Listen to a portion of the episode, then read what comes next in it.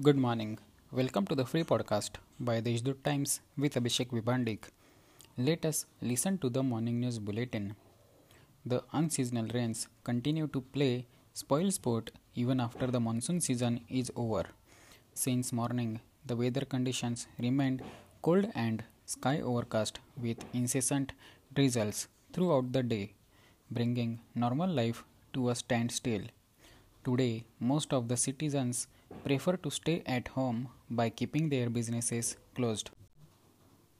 District administration had sent a proposal of rupees 147 crore financial assistance to the government for compensation against damage caused to crops due to excess rainfall.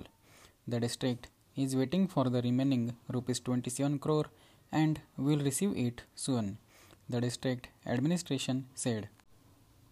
The third monthly census of birds was completed on Tuesday, November 30, at Nandur Madhyameshwar Bird Sanctuary. The number of native birds and arriving from abroad is increasing in the bird sanctuary even when it is getting cold.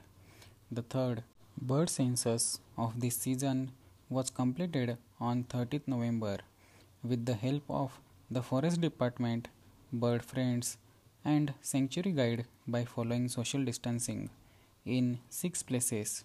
For these, six groups were formed and each group was assigned a specific area. These are some of the main news. For more news, visit deshdoot.com. Have a good day.